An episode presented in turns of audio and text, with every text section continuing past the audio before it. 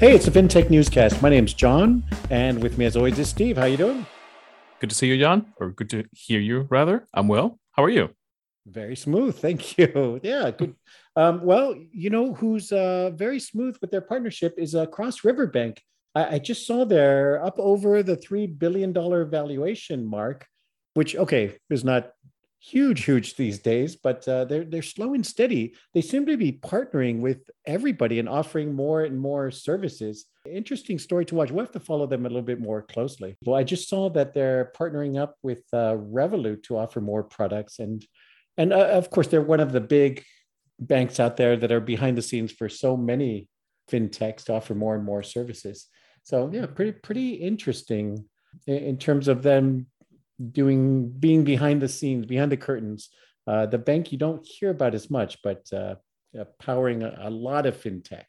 Uh, I don't think they do a whole lot with uh, wealth management, though. They, they might be opening open to partnering with our guests on the show today.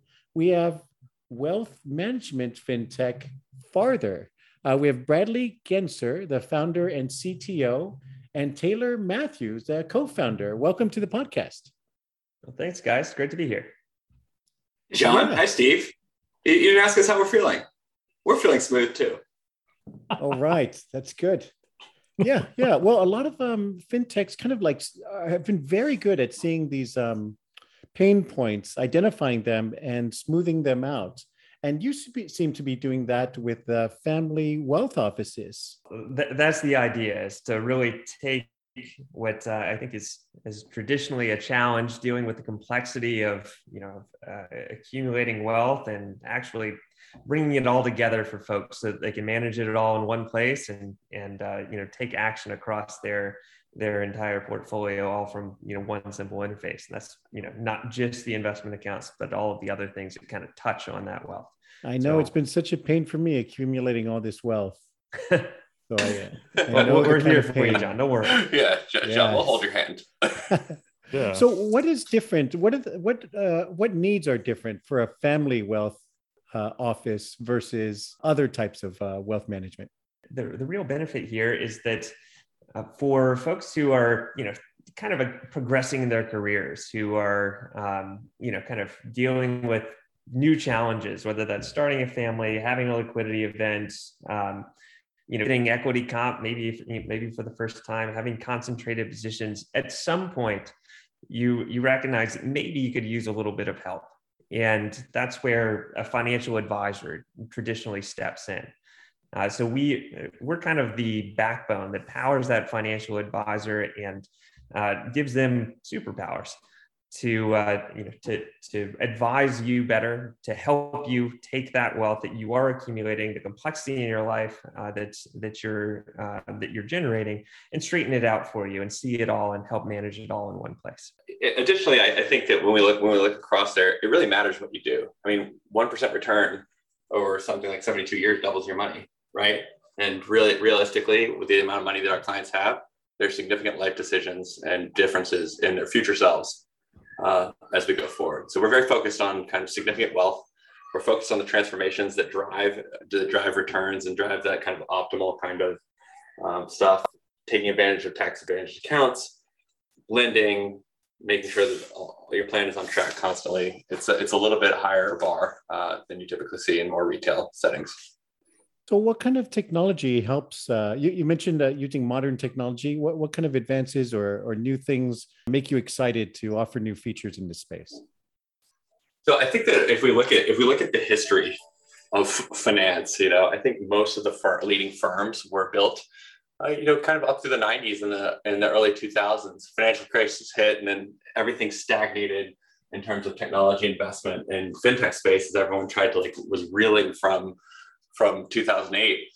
And uh, during that time, we obviously saw the also the rise of the huge consumer internet companies and uh, and the advances they made in technology. So all the types of technologies and streaming data, data analysis at scale, uh, really developed while the industry was unable to move. And now we can turn those kinds of streaming data uh, and personalization techniques that have been built uh, across those consumer tech companies and turn it towards wealth management we can turn we can really scale the ability to have a truly personalized plan rather than just rolling out templated, uh, templated kind of uh, options that traditional firms typically have.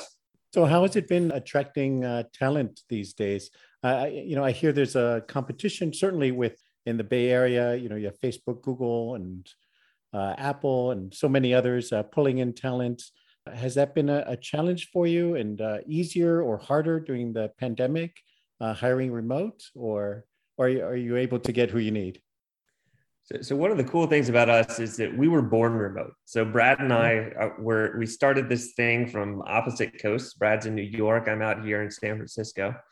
And from the so from the get go, even before the pandemic, we uh, we kind of adopted that remote first culture, uh, and that's allowed us to not only recruit from you know, the places that that we live in, the the Bay Area and the New York area, but also the rest of the country. Uh, I, I, think if I if I count right, we have uh, uh, employees in 14 different states, um, and we we feel like we're you know not uh, not as limited uh, in that in that talent competition as maybe some some other folks are. So if you're if you're listening, if you're not uh, you know in, in, one of those traditional areas where um, you know where jobs are you know you know I guess easier to get um, you know we're we're here for those people as well and that's a uh, I think that's just been a huge advantage to us especially throughout the pandemic and you know looking forward just uh, you know we're really excited to continue offering that benefit to, to our employees. And just to add a little texture to, to taylor's answer we actually recruit across two two different kind of alleys right? So advi- on the advisor side like we are free of of the office constructs that like you know, at big firms, they will not let you leave the office. And in fact, most are driving them back. So we find that, that as, as they put more pressure on their advisors, they're more likely to move. And then on the technology side, we can have people work from anywhere. And that's, that's phenomenal. You know, we actually have one of our junior developers is, has taken off to Italy for, for a little while. And um, it, it's no disruption to us. Just like make sure your hours align with us and, and we'll keep on cranking. So it's uh it's been pretty i think pretty beneficial super scary when we were starting out mm-hmm. but uh, you know i think we're we've really benefited from the moves the aggressive movement from covid employees going investors to, are certainly might... more on board with that remote first construct now as well it, uh, it didn't go quite so smoothly the first time we picked it. oh they're they're worried about that huh they were uh, we we ended up with um, with one firm who w- would write us, uh, you know, one of our first checks, but only if Brad moved out here to the Bay Area, and ultimately, oh, wow. uh, we we ended up having to decline. Well, or uh, only if Taylor moved to New York. oh, oh, that yeah, you know that brings up one of the compromises or or uh, things you have to do if you take uh, investment money is you're giving up ownership. You're you have you kind of have a boss again. Uh, so it's it's important to have those uh, investors that kind of align with uh, what your your ideals, your plans, and your values are. Right. Well, that, that's exactly right, and and your vision. I think that's that's really important because uh, ultimately you always have a boss. You you have you know you have your customers, uh, you have your your employees and you you have your um, you have your investors and all of them have different demands that um, you know that that you want you hopefully have are aligned on. And that's um, you know so even even though we have taken on a bit of outside capital it's been phenomenal to have really great partners who who do align on that vision who you know kind of see the world the way that we do and see the opportunity to create a, a better place for for financial advisors and their clients to uh, you know to join this platform and uh, so we we've just been really lucky in in our relationships with uh, you know with the the investors who have joined us that's kind of interesting that uh, someone would ask you or one of you to move and change your, your lives like that. Uh, any any other interesting anecdotes like that from meeting with uh, investors? That was the only time that we had a, a pretty strong demand placed on us. Uh, I, I, think you know we've certainly had our fair share of of conversations where you know uh, people just genuinely don't believe that you know there's a uh, you know there there's the same problem here. So, for instance, we have um, investors who you know fundamentally don't believe that that financial advisors should play any role in anybody's life ever. Interesting. And that's Why? probably not going to be the right, you know, the right fit for us. There, there's a lot of people who kind of project their situation onto everyone else. And, and that doesn't mean that there's not a market just because they're not a customer for it. I see that a lot, like that projection.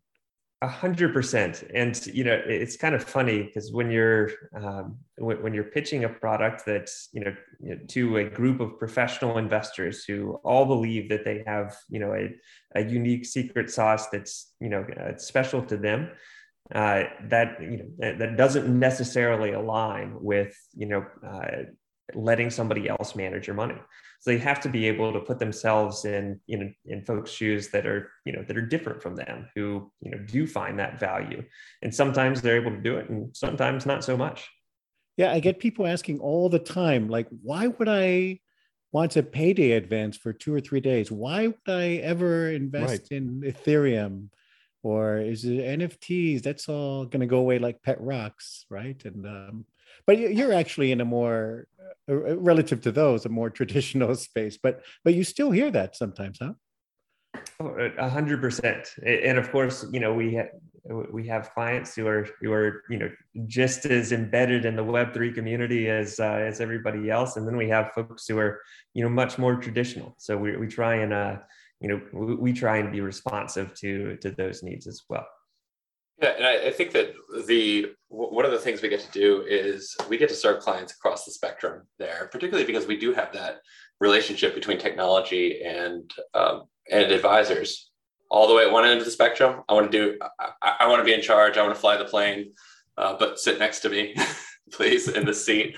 Uh, on the other on the other side of the spectrum, we have, hey, I don't want to deal with this. Please, I'm outsourcing this. So so please do that. And uh, either you know, way, most... it's going to be your fault when things uh, go south, and it'll be their their uh, glory when it does well. Yeah. that's that's right. That's right. Uh, and, and that's okay. That's our job is to sort of act as that is that uh, shield to you know for our clients to claim victory and for us to absorb their their losses and sort of say, yeah, we were wrong. It was us who put all our entire net worth in crypto it got evaporated. yes. so you you position yourselves as basically a digital family office, and you, and if you look at the spectrum of wealth management and advisory out there, you have you know players from the the Swiss guys, right, the UBSs of of the world, all the way down to the robo advisors in terms of Betterment and Wealthfront, et cetera, et cetera. Um, what what do you see on uh, your yourself on on that spectrum, and and how did you land on the family office as sort of the the niche that you wanted to play in? Sure. So I, think the best way to characterize that is, you know, we use the, you know, the family office as the North Star because that very much is the the kind of pinnacle of a, you know, personal financial, eh, you know, experience.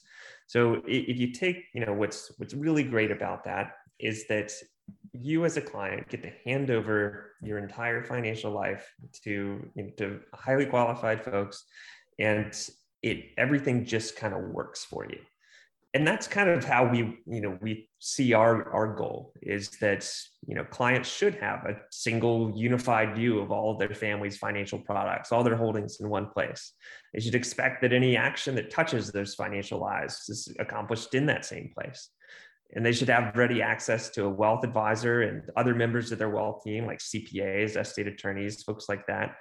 Um, and of course a broad array of investment vehicles to accomplish all the goals that they have all of that like you know that's not crazy. That's you know that i think that's what everybody hopes uh, that they that they might have. Historically that experience that high touch you know just hand everything over to me experience has been you know, uh, kind of only for the the ultra wealthy. And i think what we're able to do is to take a lot of the you know a lot of aspects of that experience and not only you know recreate it, uh, it, you know for the same folks but also bring that you know bring that same technology to bear for folks who are in the asset accumulation phase of their lives who mm-hmm. are getting to that point and that's um, you know so that's what's really exciting uh, about uh, you know about farther to me is that we're able to serve a much broader spectrum you know both you know folks who would traditionally find themselves there who want something that's a little bit more tech forward but also you know people on their way up Got it. So you're basically going after Henrys with families, right? if you if you look at the uh, a, good portion of our of our client base, they definitely look like that dual income professional couple in the you know Bay Area, and New York, and you know other places like that. Um, you know, big cities, uh, and um, you know exactly. There's there's Henrys who are getting closer and closer to the uh, to the yet part of that equation. so that's the high earner, not rich yet. That's right. That's right. Oh, okay. I'm only the not rich yet part. yeah, You'll get there. See, that's why you need us. What do you wish of, of advisors when you meet with them? Uh, what do you wish they already knew? And and the same for like the, the clients who are investing their money. What what do you what's a common thing that or misconception or, or thing that they, you wish they were educated on already? Uh, from an advisor perspective, you know, I think that the, the real goal for us is to just illuminate how much better it can be to, to do your job when you're not focused on the compliance burden, the ops, the admin, the, you know, all, all of the kind of restrictions that come from working at a, you know, at, at, at a big bank. And I think once you, once you you know abstract away a lot of that work into you know into technology or, or you know or to a, uh, a service team you end up in a place where you can serve your clients better. Uh, and not only can you you know have more time back to you know build your business and serve your clients better but you can also uh, provide your clients a better you know more 2020s you know t- uh, you know consumer tech experience and I think the you know the combination of of that plus the you know the, that kind of target goal of the um, you know family office as the north star, I'd say um, you know I, I, think that that's something that we're just now really able to offer, and we're excited to be at the forefront of delivering it. And then what uh, what are some misconceptions on the uh, the people investing their money or or education point? Yeah, I think the biggest misconception is that wealth management is all about investments. You know, people think that people when really it's investments are at the very core. They are one of the one of the one of the offerings that we have, but it's really about the entire situation, and it's about it's about lending, it's about trust and estate planning, uh, and ensuring that you're you're on an optimal path across all of those. And most people think, why do I need an advisor? An advisor's not going to outperform the market. And I think most advisors are like, yeah, I'm not going to outperform the market because I'm not not like a quant god and I'm not going to try to. Uh, but we will make sure that you are fully invested. It's more important that we that we get your money moving into an optimal plan that you're comfortable with, is that's where our biggest win is going to be. Oh, got it. So more comprehensive. Yeah, yeah. I'd have to say I think of it as just that that money, not as much on the the planning and having everything in place uh, as life events come up. Yeah, and that's what true advisors do. I think there's this big misconception that you're going to be talking to Bud Fox out there. It's going to be slinging you, you know, Anacott steel. like a Wolf of Wall Street uh, scenario or something. exactly. And that's not even close to what a real wealth relationship looks like. It's not surprising that people think this, though, because wealth management is not a scalable business right now. And mm. because it's not scalable, only a few people have access to it. So you have this weird misconception of, or like this mismatch between what the public thinks of as as a wealth advisor and what actually clients and advisors experience in, in close relationships. And it's sad because I think it really is a turnoff when you think that you're going to be talking to like a Wolf of Wall Street uh, kind of folks. And let's be clear though, the reputation is well earned by many people who represent represent themselves as wealth advisors and who are really product salespeople. Um, and that's just not what real, real wealth management is about. Right. So interesting. Uh, and then uh, in terms of, of the market as well, um, how do you see the the foray of the larger banks sort of the more digital first self-managed space for wealth advisory? So, you know, companies like Wells and Citibank kind of offer the whole range of solutions from a personalized from from a, a person that you can call with with with, with any questions about your trust or your your your estates and all that um, any any sort of legal documents that, that you, ha- you have to get in place, all the way down to an app that you can use to manage your, you know, 100k or so, to, to, to 200k or so. So how do you position yourself within that context? And what do you think is the thing that will differentiate you and farther from those other players? Yeah, I, I, think the I think robo advisors and you know a lot of what you you know a, a, lot of the innovation that's kind of happened over the last you know decade or so has been you know, phenomenal. It's it's made asset allocation you know a whole lot easier you know achievable for um, you know for folks who you know have a you know don't have terribly complex situations. I think once you start entering that realm where um, you know there is more complexity, there's concentrated position, there's equity, comp, mm-hmm. there's the you know uh, more some of the challenges that we, we talked about earlier. That's where you know that uh, that advice layer comes in, and for for some folks, you know, just being able to call in and you know talk to a you know some person, uh, any person at all, uh, you know, is is fine. I think for many though, you know having that consistent touch point somebody who gets to know you understands your family situation uh, understands you know how uh, how things have changed uh, that you don't have to catch up to speed every you know uh, every time that you uh, you talk to like that's the you know that sort of situation is um, you know is where a place like farther can be really beneficial. Um, I think when you look at you know even some you know even some of the offerings that you know bigger banks have you know below their their kind of private bank offerings it's a um, you know the, the there's a good experience that that you can have if you're comfortable doing every doing most everything by yourself hmm. and big and bigger banks and stuff like i i came from from a, a rather well-known large bank uh, and you know the way that you build your technology as you start out really impacts your or really puts a ceiling on what you can do. So I'm sure there's some ceiling that in like you know 2020 or like 2035 people be like farther doesn't even use quantum computing because like we're still on like binary computers and stuff I, and i hope to have that kind of that kind of argument but um but there's a lot there are a lot of choices that have, have been made uh, in big tech stacks and big in changing big bank tech stacks that are very difficult. So I, I think if you go to every big bank they're going to tell you ai is is the future of this business and they're right. Hmm. they are talking about but they can't get the people around the table to actually like agree on how to drive towards that future. Everything that they have to do we are do like, we are also doing but they have to start by tearing down their entire stack and rebuilding it we just got to build in the year 20 you know 2019 uh, on all kind of new technology and that's going to cause our acceleration and that kind of middle smart layer of ai to really you know blast through and, and, and add scale to our business add scale add personalization um, and add a lot more automation on both the advisor and um, and client sides hmm.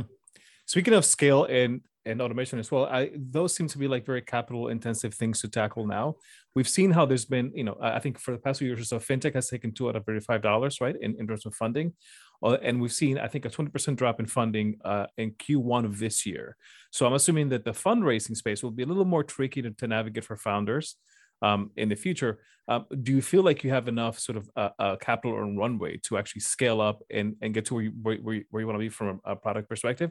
To be able to take on all those guys who may eventually be able to, you know, even if they are slow to build their services, they may eventually get there. So how do you think about sort of that that that equation between being able to scale up the funding that you need, the funding ecosystem, and also competing with very deep pocketed players in the space? Now I'm scared.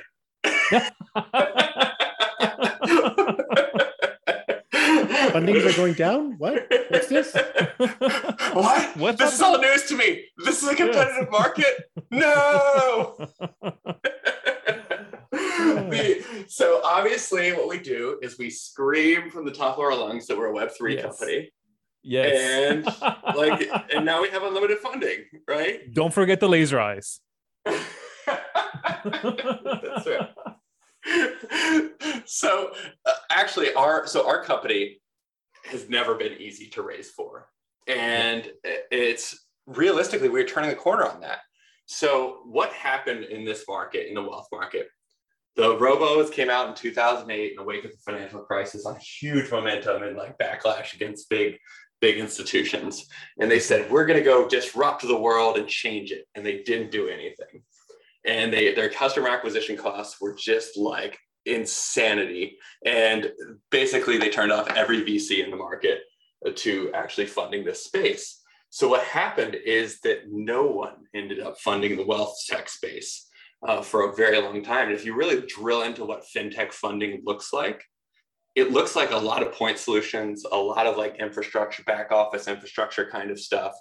Nothing with a brand, nothing with like addressing like total total wealth management, and um, and I, I think that's changing now.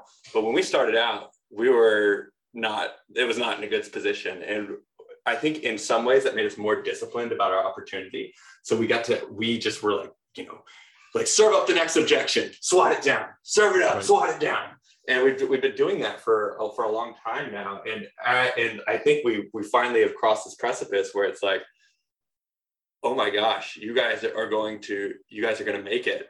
And your platform, you've built so much in such a short period of time and now the conversation is easier because everyone around the table agrees there's 35 trillion dollars worth of wealth wealth coming downhill. There's 17 trillion you know just like flo- uh, an additional 17 trillion just floating around out there. The market is just so insanely large that if you have any sort of uh, ability to operate in it which we have proven that we do mm-hmm. it's it becomes easier we're, we're, we're still new. We, we we're, but like we're you should see our face. Like if our company had a face, it'd be like wrinkly, but like in a tough way, like, like really. Like Zelensky before and after the war kind of thing. yeah, exactly. Hard, like real hard, yeah. hard looking. Um, and we, I mean, we've survived pandemic. We've survived tough, tough funding. This is a competitive market where there mm-hmm. where there's a lot on the line for clients and for and for the people for the incumbent institutions and uh, but like I say, we we are fighters, and we like it.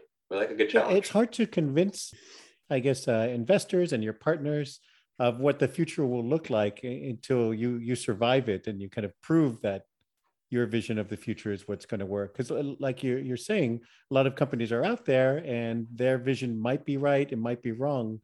What about where you guys are? Is kind of proving out your model. What what what do you show them now? Well, we have, you know, we're just under $200 million in assets right now. And that is up from like basically, basically nothing sort of last year. We have just, and we're, we're just growing and doubling up like kind of every few months. And, and we have been recruiting really great advisors out of really big firms. And if, and if you think about like, you know, startups always revolve. There's a great like framework around evaluate, evaluating startups uh, about like how many miracles is a startup sol- solving. Uh, like too many, and what's the right amount?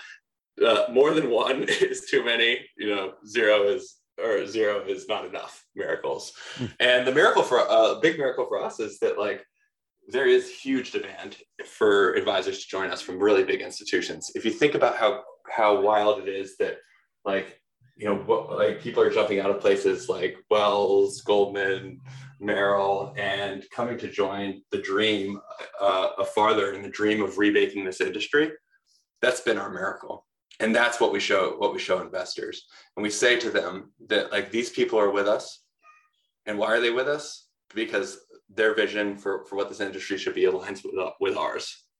So definitely uh, plans for a lot of growth. Um, uh, a couple angles on that. I, I, guess what what do you see in um, technology that uh, makes you excited, or that you'd want to apply uh, or expand at farther? I mean, all of it, all of the technology. Web three. Can I have money now? Web three. yeah. no, the I mean, what what, we, well, it sounds like you're you're happy with your initial framework. It's like a good. Uh, you're happy with it as a base to to build on. So, are there some you know some like a uh, technology where you're like, ah, oh, you know, we're really excited to to build this in. It would let us do save money or do things faster or whatever. You know, it's it's that's an interesting way to frame the question. It's I think it's more so about we're excited to be at this point in our journey because the because the journeys in technology don't start yesterday. They start right at the beginning. And sort of I, I referenced this. And this is like this is a tremendously difficult area to build in. There's regulatory stuff. It's we're crossing product lines and you have to be really knowledgeable acro- across them. We we we have to deal with like very intricate technologies for data gathering and analysis. And a lot and so much of that was built in the first period of the company. So like the, for example, if we want to do anything with AI, the first, the first question or the first question and sort of thing that you need to answer is your data organization and how you, how you organize it. How are you capturing it? And since the very earliest days of this company, we've been, we have been capturing streams of data about about finance uh, and, and organized in a way and written with written by me who has some expertise in AI um, and we now get to start lever- leveraging that as we scale up.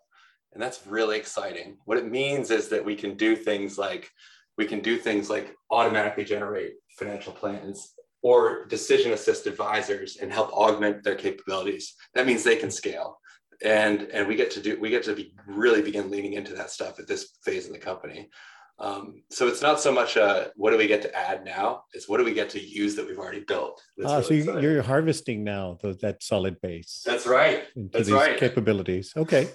It's hard to be enough. disciplined. It's hard to be disciplined in those early stages uh, when you, like you said, I mean, low resources. You got to be really, really disciplined in order to do that. And that's such ahead. a contrast from you know the largest companies who are just this hodgepodge of systems and data and are always struggling to to communicate and integrate with each other. So it's just such a huge advantage to do like what you're saying, start from uh, the latest technologies and, and plan it out well and, and set it up to be scaled and and uh, for those new new things that you know you're going to want to do later on. So where yeah. do you see yourselves in uh, two or three years? What what's a good situation for you guys?